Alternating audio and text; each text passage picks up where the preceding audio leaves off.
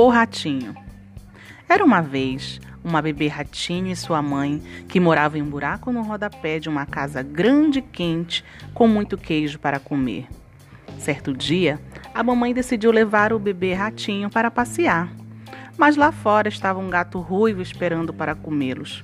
Mamãe, o que devemos fazer?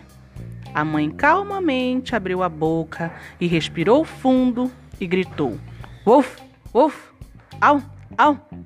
O gato fugiu o mais rápido que pôde. Nossa, mãe, isso foi incrível! Viu só, meu filhinho? É por isso que é sempre melhor ter uma segunda língua na manga. Moral da história: conhecimento é sempre importante para todas as situações na vida.